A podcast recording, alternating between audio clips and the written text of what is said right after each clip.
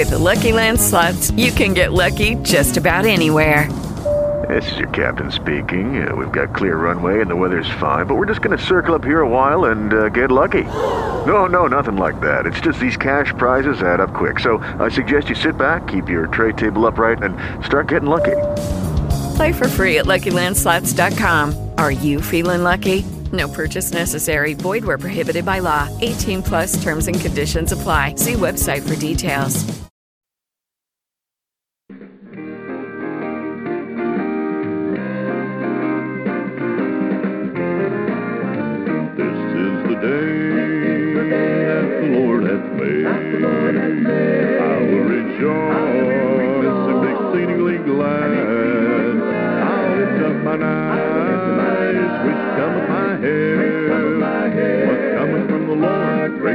Great that'll never fail. Can't help but tell what He's done for me. I lifted my soul, gave the victory.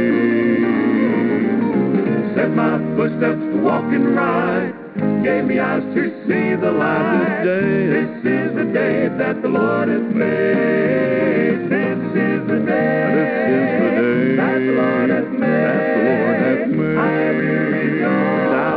Rejoice, and exceedingly glad. Exceedingly glad. I lift mine eyes. I'll lift up mine which cometh my head, my head. What cometh from the Lord, great God Almighty, that'll never fail. Let the heavens rejoice, and let the earth be glad, and let the hills sing forth, and let the sea roll by. Let the earth, uh, let the sea, let the wind, and let the rain, let the sun, uh, let the moon, uh, let the young, and let the old, let the church, let the church, let the church, and be exceedingly glad. This day, this is the day that the Lord hath made.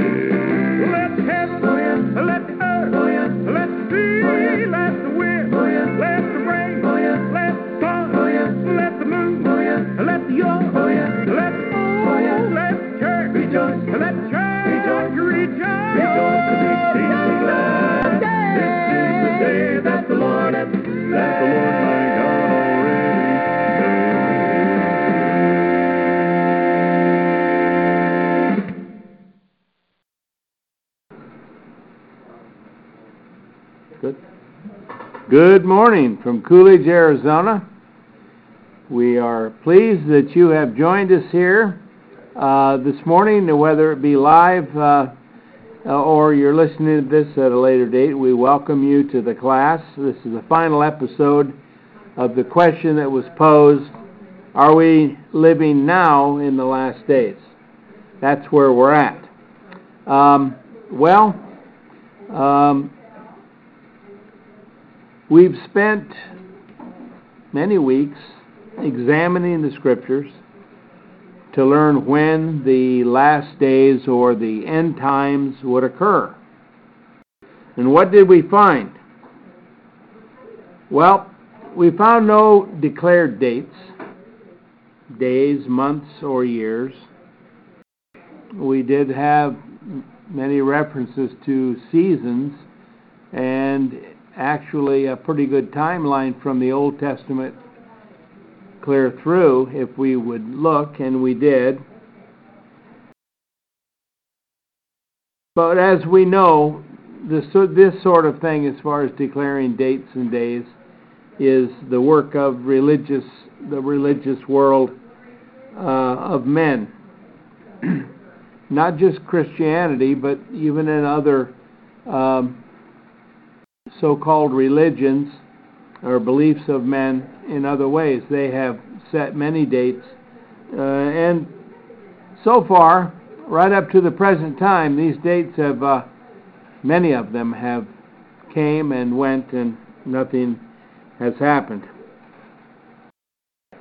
But what we did find is this: we found the words of God's holy prophets and the commands of, of the Lord's apostles unto the brethren, the teachings in the epistles and, and the gospels, the words of Jesus, of course, the statements of Jesus.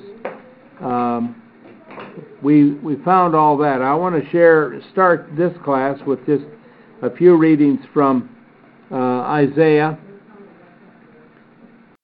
Two readings in Isaiah concerning the, uh, the, the prophet's words. Two of many, actually. Um, in Isaiah uh, chapter 65, starting with verse 9, 9 through 17. I want to read you this because this is the things that the Jews read during the time, the life and ministry of Jesus and before. And it says, I will bring forth a seed out of Jacob, out of Judah, a possessor of my mountain, and mine elect shall possess it, and my servants shall dwell there. Now, I'm going to read on, but I want to clarify something. The idea of um, the elect and the servants of God, those are those that are uh, faithful to God's word. So it wouldn't necessarily be just the Jewish people, it could be anyone. And, and as we get into this, we're going to find that there will be a successor to the Jewish people uh, in, in as far as a large group. And the Sharon shall be a fold for flocks, and the valley of Achor a crouching place for the herds. For my people they have sought me. But you, who forsake Jehovah, who forget my holy mountain, who prepare a table for Gad, and fill up mixed wine unto Meni, I will even assign you to the sword and you shall all bow down in slaughter, because I called, and you did not answer. I spoke, and you did not hear. But you did what was evil in my eyes, and chose that wherein I delight not. Therefore, thus say the Lord Jehovah Behold, my servants shall eat, and you shall be hungry. Behold, my servants shall drink and you shall be thirsty. Behold, my servants shall rejoice, and you shall be ashamed. Behold, my servants shall sing aloud for gladness of the heart, and you shall cry out for sorrow of heart, and shall howl for vexation of spirit. And you shall leave your name for a curse unto mine elect. For the Lord Jehovah will slay thee and will call his servants by another name, so that he who blesseth himself in the land shall bless himself by the God of truth, and he that sweareth in the land shall swear by the God of truth, because the former troubles shall be forgotten, and because they shall be hidden from mine eyes. For behold, I create new heavens and new earth, and the former shall not be remembered, nor come into mind. Now that covers a, quite a period of time here, friends, um, and it's it's very interesting. But we we're seeing a comparison here. God is talking about the Jewish people, those that have forsaken Him, are going to see another people called by another name become the elect and the blessed of God because they are obedient to his word. That's what the prophecy says there. And then in Isaiah 61, I like this passage because Jesus quoted this in the synagogue. He read it from the scroll to the uh, people in the synagogue listening. I believe it was in Nazareth. And he said, after he read this section of Scripture, he said, uh, Today in, in your ears, this saying has been fulfilled.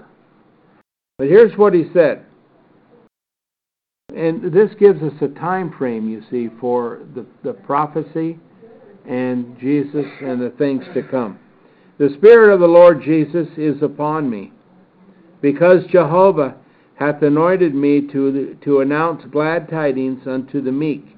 He hath sent me to bind up the brokenhearted, to proclaim liberty to the captives, and opening of the prison to them that are bound, to proclaim the acceptable year of Jehovah, and the day of vengeance of our God, to comfort all that mourn, to appoint unto them that mourn in Zion, that beauty should be given unto them instead of ashes, the oil of joy instead of mourning, and the garment of praise instead of the spirit of heaviness, that they might be called terebinths of righteousness, the planting of Jehovah, that he may be glorified.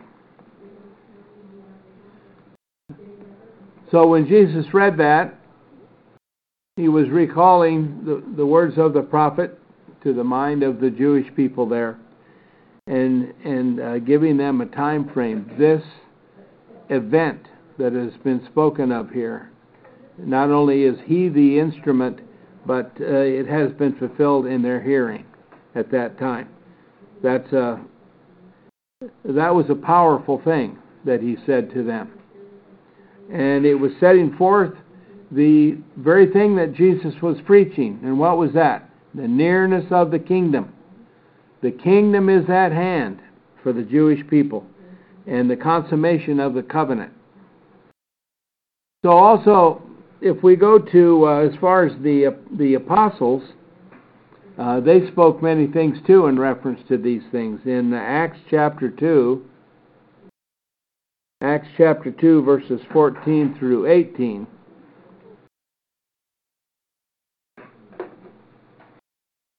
Peter, as he stood and spoke the words of the gospel for the very first time, he, this is how he began his talk before the Jews in Jerusalem. And Peter, having stood up with the eleven, lifted up his voice and declared to them, Men, Jews, and all those dwelling in Jerusalem, let this be known to you, and hearken to my sayings. For these are not drunken, as you take it up, for it is the third hour of the day. You see, they were speaking in, in the tongues, 14 different languages, that everyone there understood it in their own native tongue. But some said, What's going on? It seems like they're drunken. Well, he was clarifying this. It was only the third hour of the day, which is 9 o'clock in the morning. In verse 16, but this is that which hath been spoken through the prophet Joel.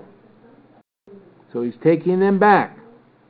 And it shall be in the last days, saith God, I will pour out of my spirit upon all flesh, and your sons and your daughters shall prophesy, and your young men shall see visions, and your old men shall dream dreams. In verse 18, and upon and also upon my men servants and upon my maid servants in those days I will pour out of my spirit, and they shall prophesy. So these things were had come to pass. When was this spoken? AD 30.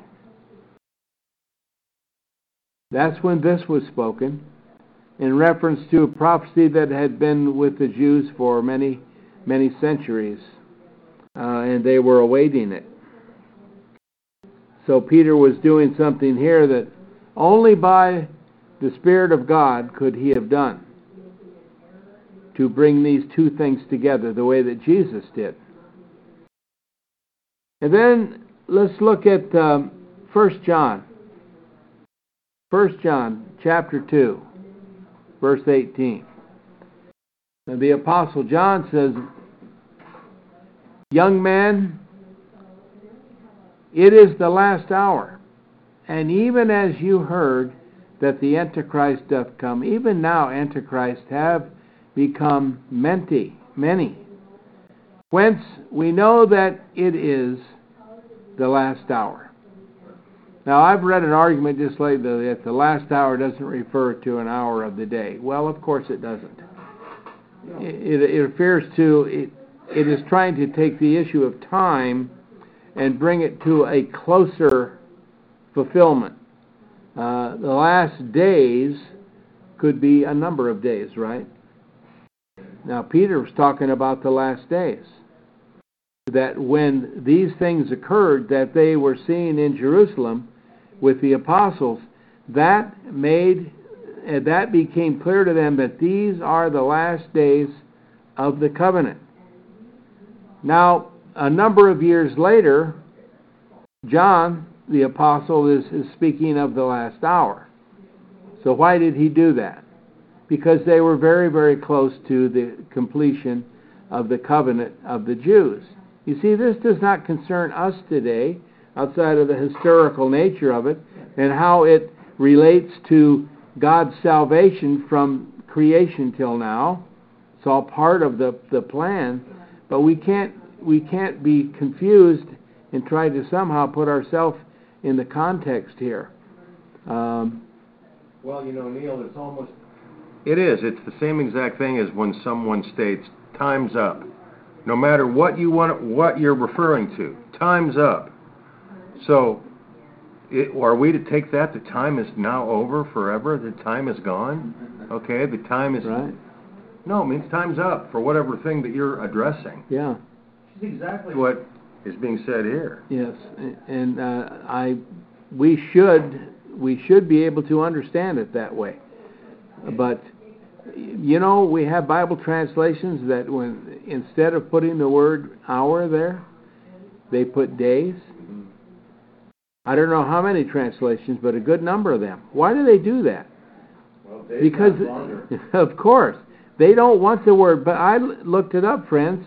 Uh, when I became aware of this sometime, some long time ago, I looked it up, and you know, the word means hour. There's a word for days.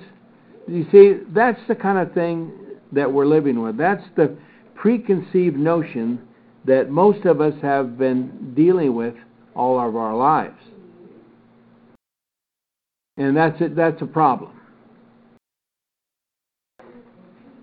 Now, I read these scriptures. I talked about the prophets, the words of the prophets, and the apostles of Christ, and Jesus Himself. And many times, uh, what we what we come to the, uh, I guess we need to take the bull by the horns and make a decision for ourselves, because it's obvious that as far as the last days and the um, the end times as far as the first covenant goes that uh, Daniel spoke of in chapter 12 that we'll look at today. We're talking about the same period, and we're talking about the the um, covenant that God had from uh, Genesis chapter 12 all the way through Revelation. And it's very clear that they, in the days of the New Testament, they were saying that these times are at hand. They are soon, they will quickly be up upon us, and all of these things. So we have to make an understanding and a decision of our own. Jesus said the same thing. This generation will not pass away until all these things occur. There's much arguing about it, but we have to say, is Jesus wrong? You know, there are those that have actually said that Jesus didn't know. Uh, well, he didn't know the, the date, but he did know the seasons. Even the angels didn't know. No one knew except for the Father. But does that mean that the, uh, the, the, the issue here, you see, the problem we have that we've dealt with a little bit during this, these lessons is this when when the churches speak today, when the theologians speak today, they're always talking about the second advent of Christ, when he returns. But that's not what the Bible talks about. The, we don't have numerical issues there.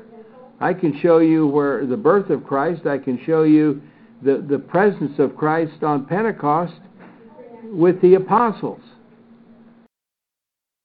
we you're going to start numbering things, you're going to be very disappointed in the, the theology of today. How many times did he approach his disciples, and many uh, after his after his resurrection? Exactly. And we're not even talking about what happened in the old covenant. I mean, Yeah. in the old times, We're not, I mean, and we're leaving all that out. We have at least two very clear advents Yes. uh, in the Old Testament. So we're th- this is a misnomer that the the so- so-called second coming and the end of the world are the same thing. But none of that the Bible speaks of in that way. The Bible speaks of um, the end, the end of a of a covenant, uh, the end of a time period, um, time of the end. Uh, there again, all within all within the boundaries of the Jewish covenant that God had with the Jewish people from Abraham to the end of the covenant, which was completely wrapped up in AD 70 73. Yeah, and that's one of that's the thing. I mean, we always we all sometimes we forget that it was the law that was added to the promise, That's right. and it's yes, it's the end of that Jewish covenant period and age, but at that end of that was the full the fulfillment of the promise made to Abraham. And we forget right. that. We we turn it we spin it as negative. And, well, a lot of negative things happened, I know, but was the most incredible deed that's ever been done. the negative things that we read about in Isaiah. That those that were ungodly, that refused to obey and believe the word of God, were uh, met with the sword. That did happen. Um, but the blessings, the blessings also rolled out to those of the faithful. So we have all of that. But we have to make this decision. And friends, uh, there's always been some confusion because of the terminology, and just a cursory reading of the New Testament, you get the idea that the apostles and the writers in the New Testament are expecting this to happen very soon, within their lifetime. And that's very confusing when you're living 2,000 years later and people are telling you that it's all it's it's going to it hasn't occurred yet. And we'll look at that. And one of the big reasons is that they're confusing that with the so-called end of the world, of which, believe it or not, friends, the Bible speaks nothing of the destruction of the universe at all. I, I read a passage a couple weeks ago from Genesis 8 where God promised Noah that he would not destroy the, the uh, uh, all that was living with a flood again, that as long as the earth endures, summer and winter and seed time and harvest and, and all the, the seasons, as long as the earth endures. Now that's an open-end statement, isn't it? But we're worried about something that is uh, completely out of our control.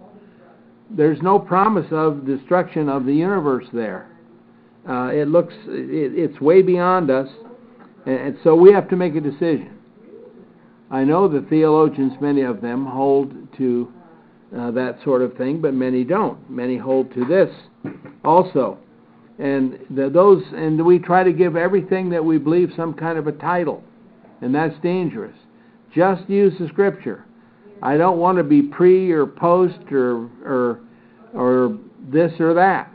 I want to be a, a person of the word.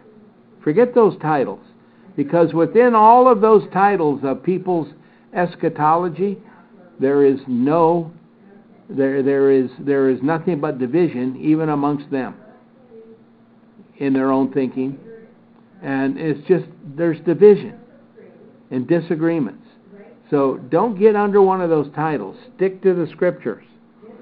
The world of men are very concerned about the so-called end of the world. But that's not what we're talking about. We're talking about the last days of the bible. But the end of this world for us, living right now, today, could be an hour from now, 50 years from now, or, you know, pick your, pick your time element. Uh, that is the so called end of our uh, existence in the flesh in this world. So there's an understanding there. We do understand it. We don't talk about it in that way. But Jehovah God looks at mankind and sees two groups. And this is how we should see the people of the world too. There's two groups. First, those within his kingdom that he can call his children. And all of them uh, that are his children are living the life through faith. See, the life is more than just breathing in air and our bodies functioning. The life is having a life that has no end, as Jesus promised those that were in him, that believed in him. That's the life. But it's through faith. But there's a second group. That is the people that are living in this world in the flesh and have not entered into his kingdom. His presence. And how do we do that? Well, we do it through the gospel of his son Jesus Christ and our obedience to the pattern of salvation. God's terms of pardon. God, God has terms for pardon for sinful man. Would you expect anything less? I wouldn't. Don't we have terms to everything we do? We do that to so there's no confusion and there is no disappointment. Uh, so we know what we're doing, just as God has done. He's given us those terms. And those terms are His terms. They're non negotiable. And we understand that by His Word. Also, also, we have seen clearly that the text of our Bibles, from actually from generation, uh, gener, uh, Genesis 12, now before that we have history of creation and and, and uh, some of the patriarchs of, of old uh, that did have various uh, covenants, if you will. Uh, but when Abraham's covenant came, it became a covenant that was very much different. And this covenant given to Abraham in Genesis 12, that runs completely through our Bibles, clear into Revelation, to where we see things, the old is done away with and the new has been brought about. We find that in uh, Revelation 21. But we find that all of these things were written to and concerning the covenant people of God.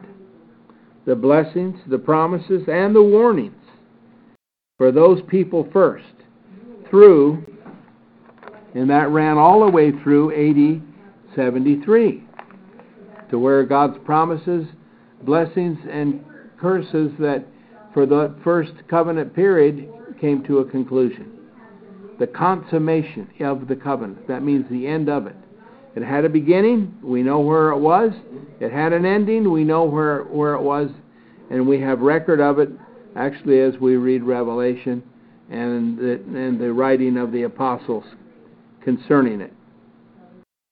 And then, after the gospel terms of pardon was offered unto the covenant people, uh, that is the Jews, in AD 30, after some years, and at just the right time, I might add, the Gentile nations were granted salvation and reconciliation to God through the gospel message. Jehovah's terms of pardon. Peter was brought to the house of Cornelius. Acts chapter 10. And recounted in chapter 11 also as he went and told everyone of it. This was the this was God's plan. This was his way. That's why I said at just the right time. Could you have picked the right time? I might have thought the time would have been the same time. But why wasn't it? There has, there's a reason, isn't there? At just the right time. And a lot of this has to do with God's promises and His love for His covenant people of the first covenant. To give them all that there was, to pour all of the energy of the apostolic ministry and, and, the, and the message of Christ unto the Jewish people so that they would have redemption through the blood of the Messiah, who is the Jewish Messiah but became the Messiah unto men. and we can say amen to that. And all of these people of that generation, from AD 30 through 73, were awaiting the last days of the Jewish covenant. They were awaiting the the the time when they would see the Lord. And I use that word see and not just our English mode, but in the Greek term where seeing the Lord is the understanding in your mind, in your heart, and in your being, your spirit, that He is present. And that's what the word that we use for the coming of Christ means the presence of Christ. There was a time when that understanding was was uh, for those people living in that day. The presence of Christ. And those are the last days of the Jewish covenant. Those are the last days and the last hour that's spoken about uh, within the scriptures of the New Testament, especially. And it's not, it has nothing to do with the so called end of the world. It has to do with the, the conclusion, the consummation of the covenant, which is a big thing. I'll grant you that. A very big thing. But let's read, uh, let's just pick up a passage in James chapter 5. Now, James, this is the uh, uh, another son of Mary by, uh, by Joseph. He was the half brother of Jesus in that sense, but he was the, one of the brethren of the family. but he became a Christian after the uh, resurrection of Christ, Jesus of Nazareth. And in James 5, verses uh, 7 through 9, we read this as he's writing to um, Christians of that day in his period, about AD 62, as a matter of fact. 61 or 62, this letter was written, very close to the conclusion of the covenant. But he says, Be patient then, brethren, till the presence of the Lord. Now, that presence of the Lord in most Bibles would be till the coming of the Lord. That's the same thing we're talking about. The day of the Lord, the parousia. Uh, that's that's what he's speaking of here. Lo, the husbandman doth expect the precious fruit of the earth, being patient for it, till he may receive rain early and latter. Now, the, in, in, the Bible, we find in the Jewish way of uh, life, and, and t- as they speak of this, it's always early and latter rain during the year because that's how they lived. That's how they did their planting and their growing. The understanding of the early and latter rain. So they had a season for them to live year after year. And this is what all this is about.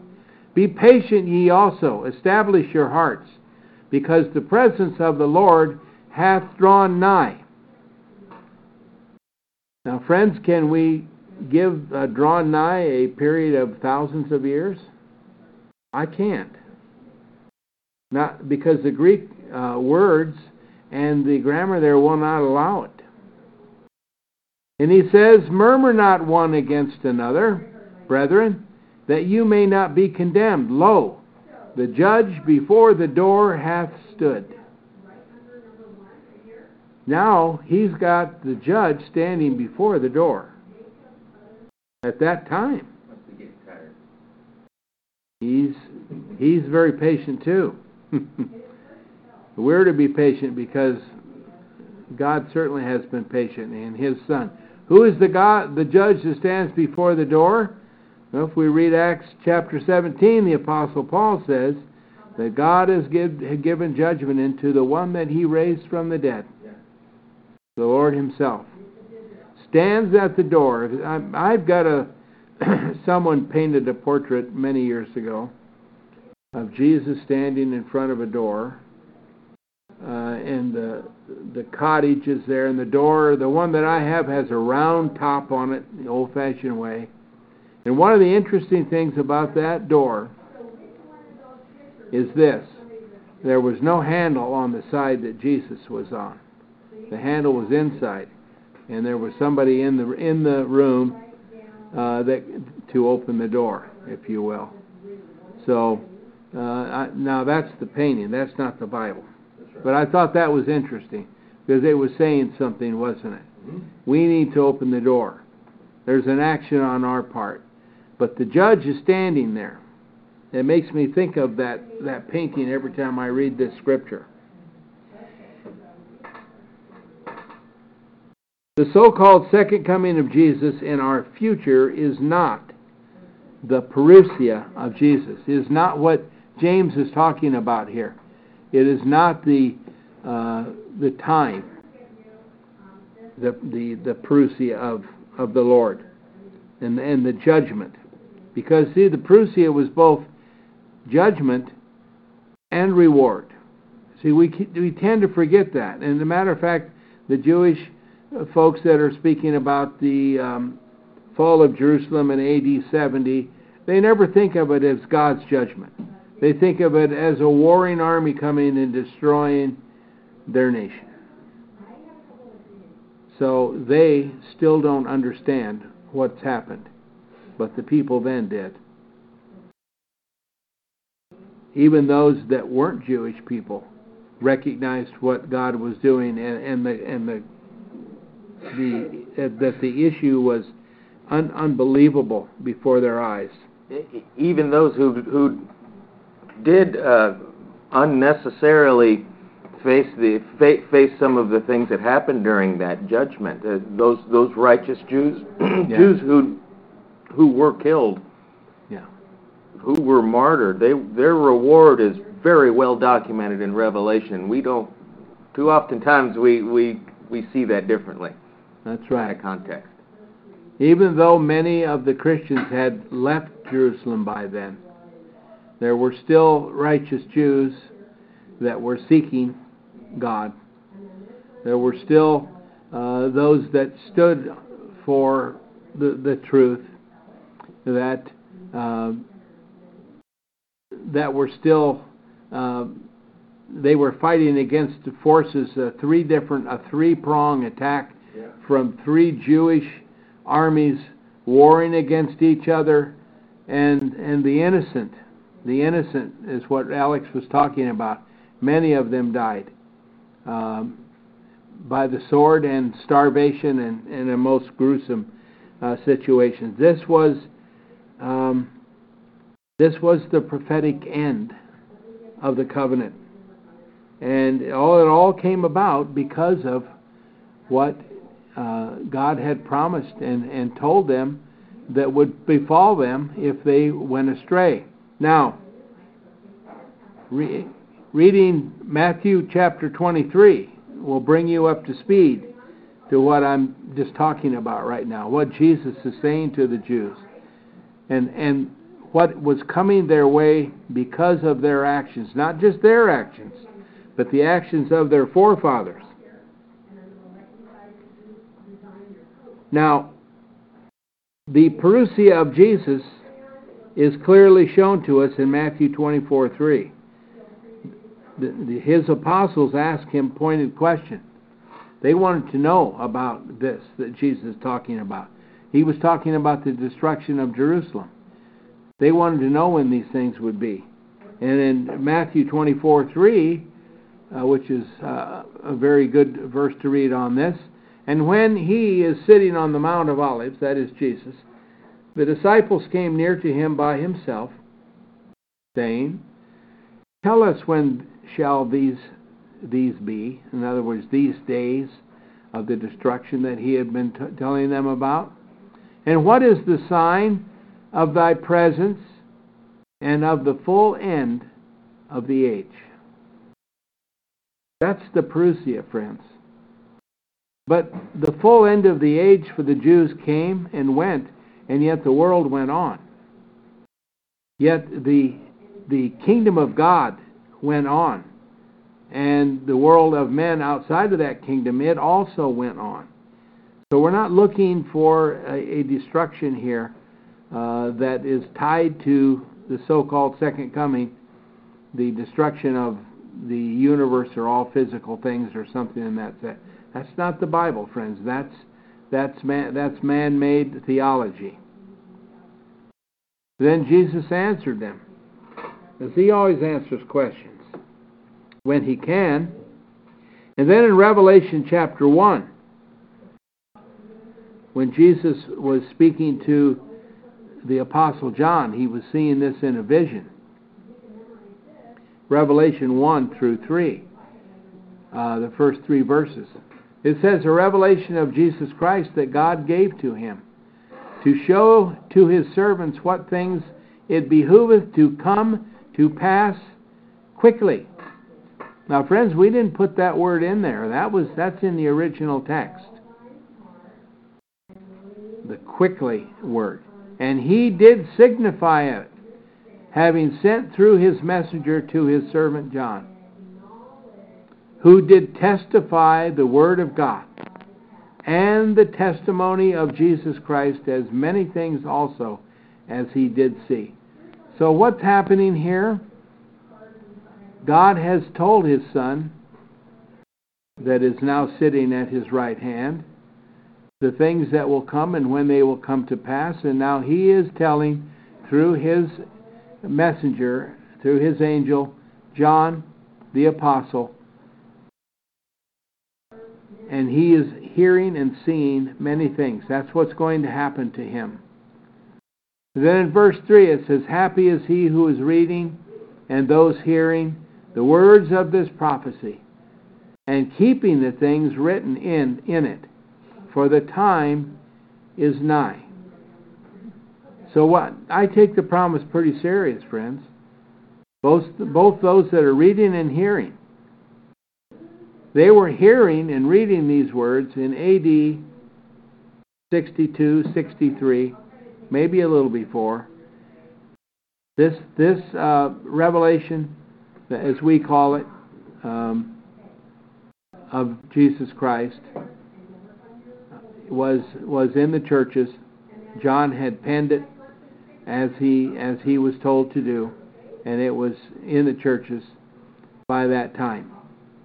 Now that's something that that we need to understand, but it is but it is true. And then it ends for the time is nigh. So we're are we not once again locked into a time period? We we certainly are. For the things that we're talking about here. We're talking about the the covenant, the parousia of Christ, the day of the Lord, and as Luke says, a time of judgment that has been ordained, just as a time of blessing for the righteous, because of that time period when out of the dust. Um, as a matter of fact, the last one we need to read is Daniel 12. Daniel 12, 1 through 4. And Daniel writes concerning his people, and, the, and the, as the archangel tells him, And at that time stand up doth Michael. And that time, friends, is this time period that we're speaking of here, the consummation of the age. The great head who is standing up for the sons of thy people, and there has been a time of distress. Such has not been since there hath been a nation till that time. And at that time do thy people escape, every one who is found written in the book. So we see that this time period is the same time period that Jesus is mentioning as having no comparison. We're talking about the same time period. And the multitude of those sleeping in the dust of the ground do awake, some to life without end, and some to reproaches, to abhorrence without end. And those teaching do shine as the brightness of the expanse, and those justifying the multitudes as stars to the age forever.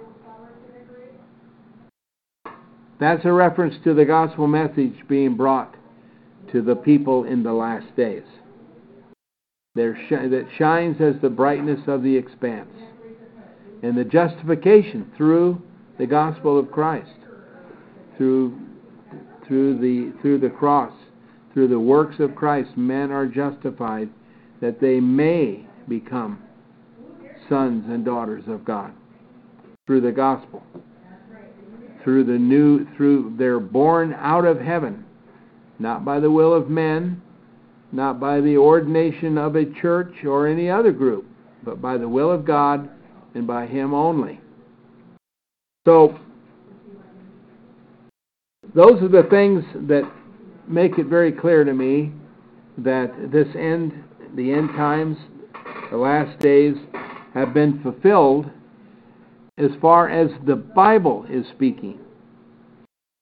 Now, what can we say about the so-called end of the world or the or the cosmos or the universe? Well, I know what I can say about it. Absolutely nothing. Because I don't know anything from scripture applied to that. Now here's yeah, that that's right. Now here's the thing, friends. In 1st and 2nd Peter, there are a few verses that people are very very concerned with because it so, it seems like if we look at it in a cursory way and just a um, uh, not understanding the uh, uh, not understanding or having any uh, ability to deal with the uh, figurative language or what it represents, then we're going to be very confused. But let's look at it. First Peter, verse four, uh, First Peter, chapter four, verse seven. This is the key verse. And what's it say? Peter's saying, "And the end of all things, the end hath come nigh. Be sober minded then, and watch unto the prayers." Okay, what things is he speaking of? He's talking about the things of the covenant all things that are Jewish, all things that pertain to the covenant and the people of the covenant. The end is coming. It's nigh. That's that's a key verse. Now let's go down to verses uh, 17 and 19 in that same chapter. Because it is the time of the beginning of the judgment from the house of God. And if first from us What's the end of those disobedient to the good news of God? This is exactly what's said in Second Thessalonians in the first chapter. God will punish those that have not obeyed the gospel of Christ. That's what it means. That's the, the beginning of judgment from the house of God. And if the righteous man is scarcely saved, the ungodly and sinner where shall he appear? So that also those suffering according to the will of God, as to a steadfast Creator, let them commit their own souls in good doing. We still have the same period of time here. Now, in 2 Peter, we're going to find um, that uh, verses 1 through 7 we're going to find an account that is, is being compared to what is coming to the Jews in that time period.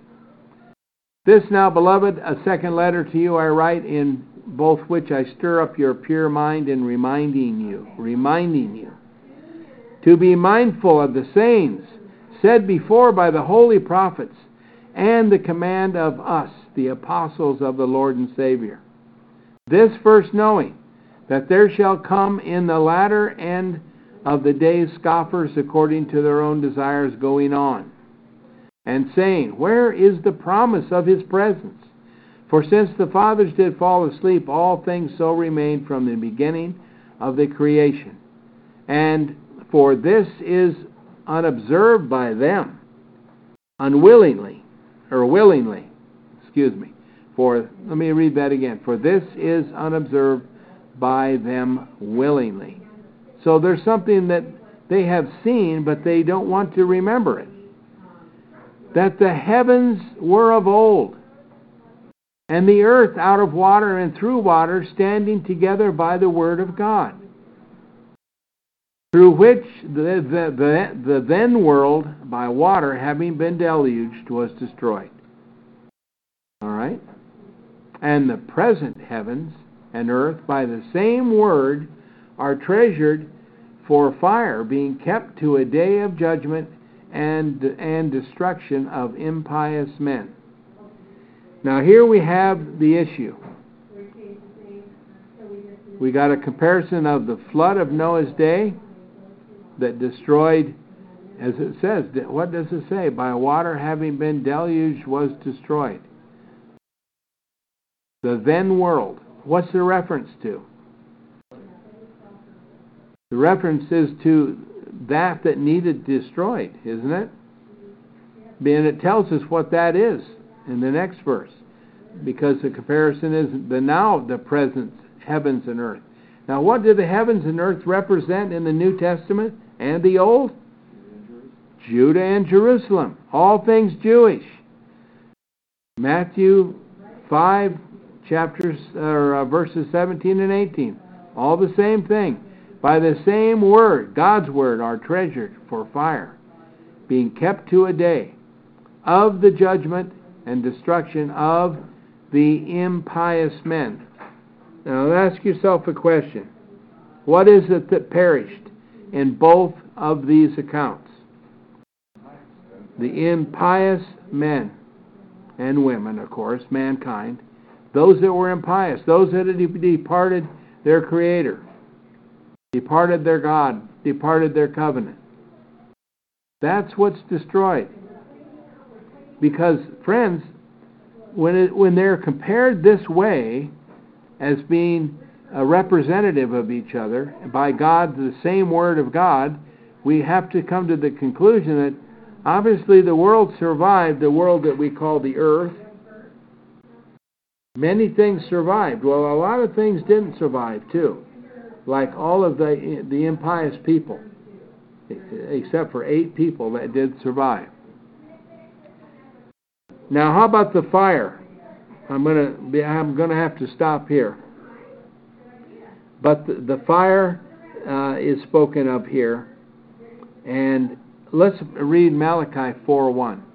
Malachi 4:1 is the reference to that fire that Peter is speaking about here.